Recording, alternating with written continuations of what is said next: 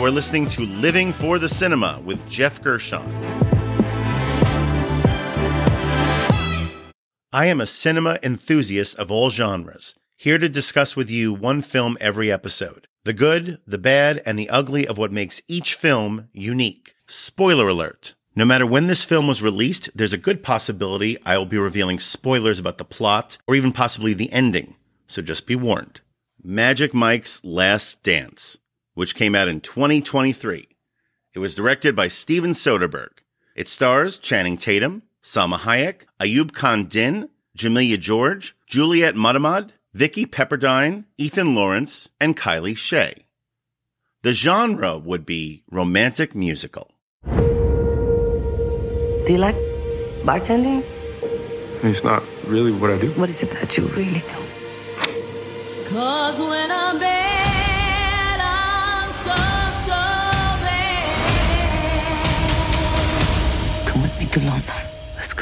So let's dance. Last dance. Without further ado, I give you the visionary artist, Magic Mike. It's, uh, So let's dance. The last dance. Let's dance. you're so good at this. last dance tonight.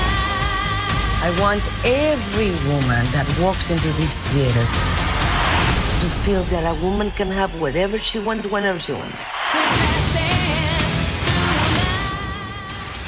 You were a cop, right? Did you arrest her? What's your name? Kim?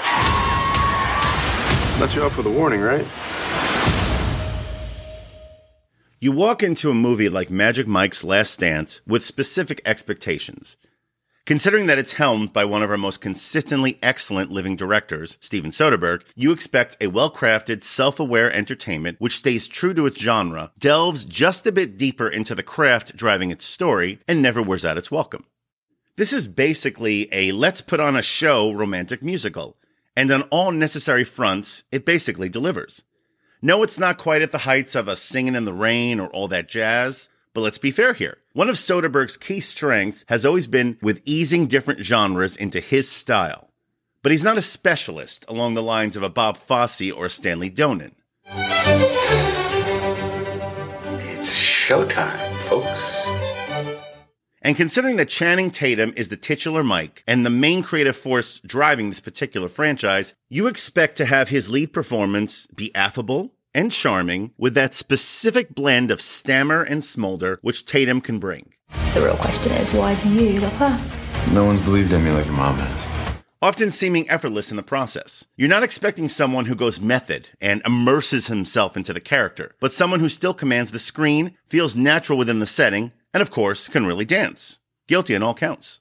Finally, we have Salma Hayek as the co-star, the romantic co-lead Max, a super wealthy, almost divorcee who after one special night with Mike, er, um, doing his magic, is inspired to bring him to London to take over a stage show in a posh theater that she owns, turning it into a sexy dance extravaganza. People are numb, disconnected.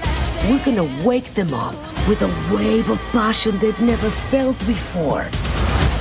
Hayek is now entering her third decade as an international icon, both an accomplished Oscar nominated actress, but also a major sex symbol who has been turning heads since her breakout in previous episode Desperado back in 95. When she is taking on a role like this, you expect her to burn up the screen, to build great chemistry with her co-star, that we won't be able to take our eyes off of her, and that we will also inevitably root for her character to find happiness.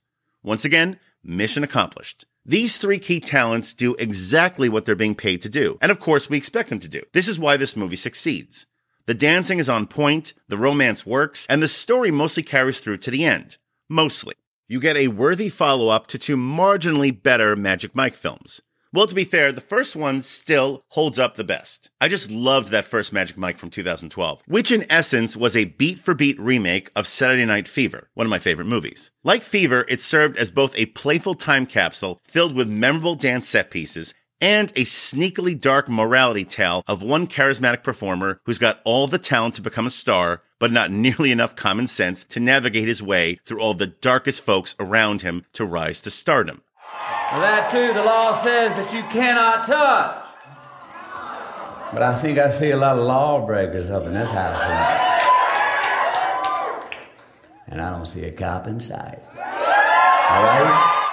Both the original Magic Mike and Saturday Night Fever are very comparable right down to their main female love interests being played rather underwhelmingly. Now, not sure whom I would consider the more embarrassing co-star, Cody Horn or Karen Lynn Gorney, but for both films, they serve as the weakest parts. Which brings me to a key strength of Last Dance. Salma Hayek is a significant upgrade for romantic co-lead over those first two Magic Mike films. That includes Amber Heard in the second one. She comes off as a much more dynamic match for Mike.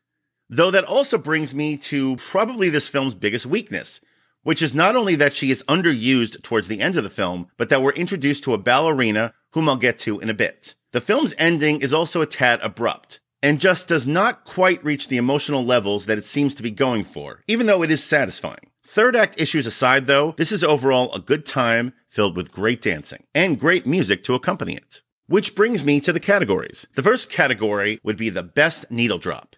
This is the best song cue or piece of score used throughout the runtime of the film, because music is essential to film. And speaking of music, of course, we are treated to several fun 80s type montages throughout this movie, with my personal favorite being that tried and true staple of movies like this, the audition montage, where we see a variety of physics defying male dancers strutting their stuff on stage with Hayek's Max when they're not being recruited throughout the streets of London.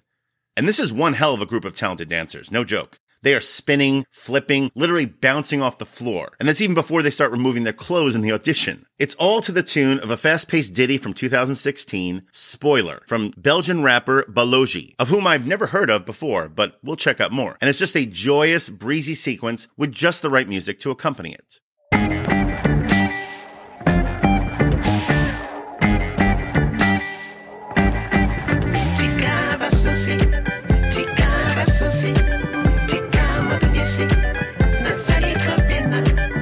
Un gars sur le plaisir.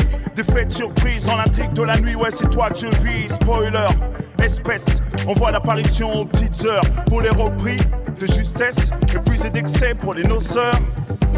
Nuisance sonore, depuis quand on parle sur un dance floor. Spoiler. Spoiler.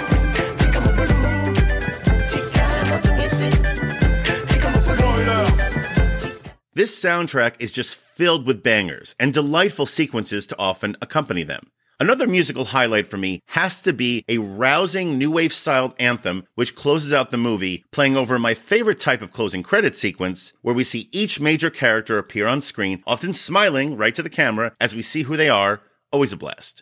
While the song is by David Holmes, who is a Northern Irish musician and composer who has also been a longtime collaborator of Soderbergh's. Holmes composed the scores for each of the Oceans trilogy, in addition to other memorable ones for Out of Sight and Haywire. Who knew that he also did standalone pop music? Well, I guess everyone except me. For the past several decades, Holmes has also worked as a DJ before releasing several solo albums incorporating trip hop, rock, and electronic music. His contribution to this soundtrack at the end of the movie is a collaboration with vocalist Raven Violet, who seems to be a young up and comer who I really just could not find that much out about. But the combination of her singing and the dense instrumentation coordinated by Holmes for this track is just gorgeous. The song is called It's Over If We Run Out of Love.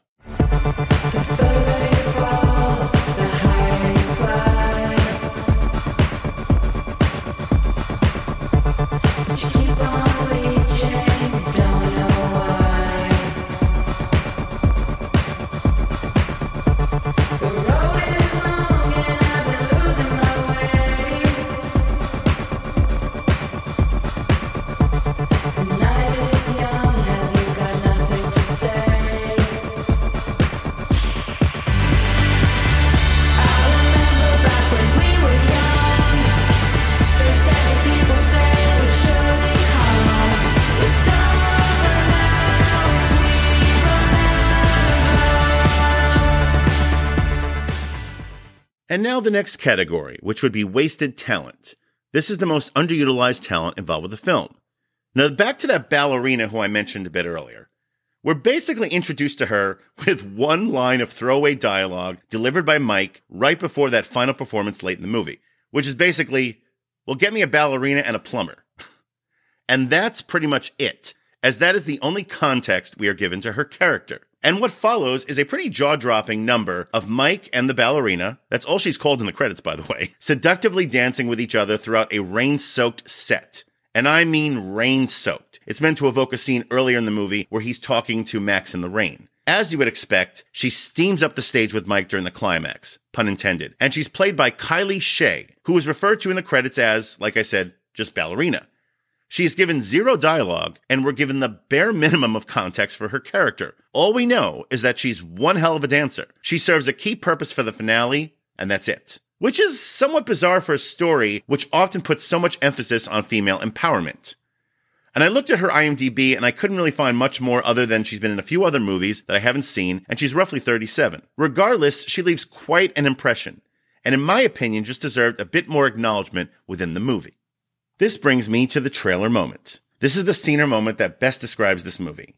And it's still about the music. Yes, it is. Amidst a pretty strong collection of dance sequences throughout this film, the one which truly stands out from a character based standpoint has to be between our two main leads. And even though it doesn't last particularly long, it still does not disappoint. Roughly about a third of the way into the movie, we see a nice little post rehearsal dance party erupt on stage among the cast and crew. It's led, of course, by Max and Mike as they dance the merengue. And they are lovely to watch together. And even though Mike is clearly the more accomplished dancer, their moves complement each other perfectly, to the point where this dance feels both intimate and celebratory as everyone around them on stage cheers along and starts to join them. Now, it's almost kind of a throwaway sequence in the context of the story, but kinda not, as it pretty much cements that these two belong together. Well, at least right now. The song we hear play over this number is the absurdly catchy Suavemente, performed by Elvis Crespo and remixed by Fred Perry.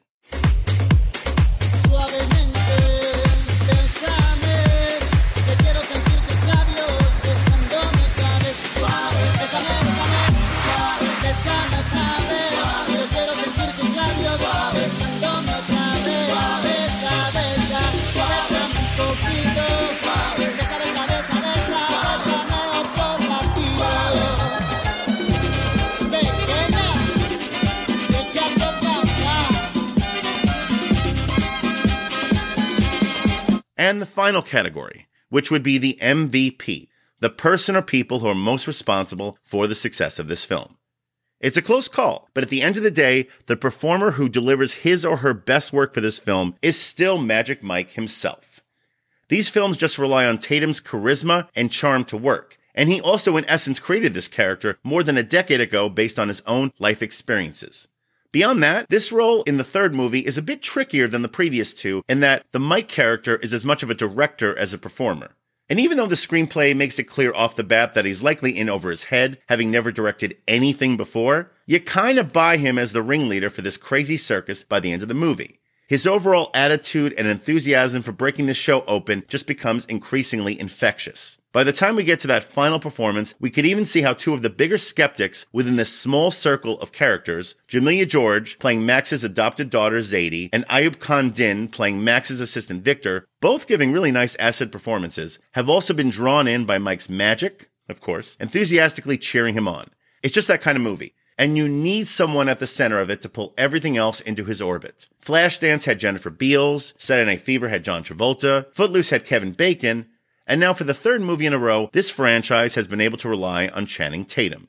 As a result, he is the MVP. This does not cost that. What is this in dollars? Do you like, what do you drop a zero or? So cute. My rating for Magic Mike's Last Dance is three and a half stars out of five. As a throwback to that 80s heyday of sillier extended music video movies like Breakin', Footloose, or Girls Just Want to Have Fun, Magic Mike's Last Dance is a tad more sophisticated than those films while still delivering the goods. It also once again demonstrates how Soderbergh is still capable of nailing any genre, even the sillier ones like this. And if you're looking to watch Magic Mike's Last Dance, it's now playing in theaters. And that ends another thrusting review. Trust me on that word. Special shout out to my lovely wife Marlene Gershon for producing this podcast, and to my lovely daughter Ella Gershon for assisting in the editing. Please like, subscribe, and share the Living for the Cinema podcast, and follow and like us on Facebook, Instagram, and Letterboxd. And join us next time for another review from Living for the Cinema.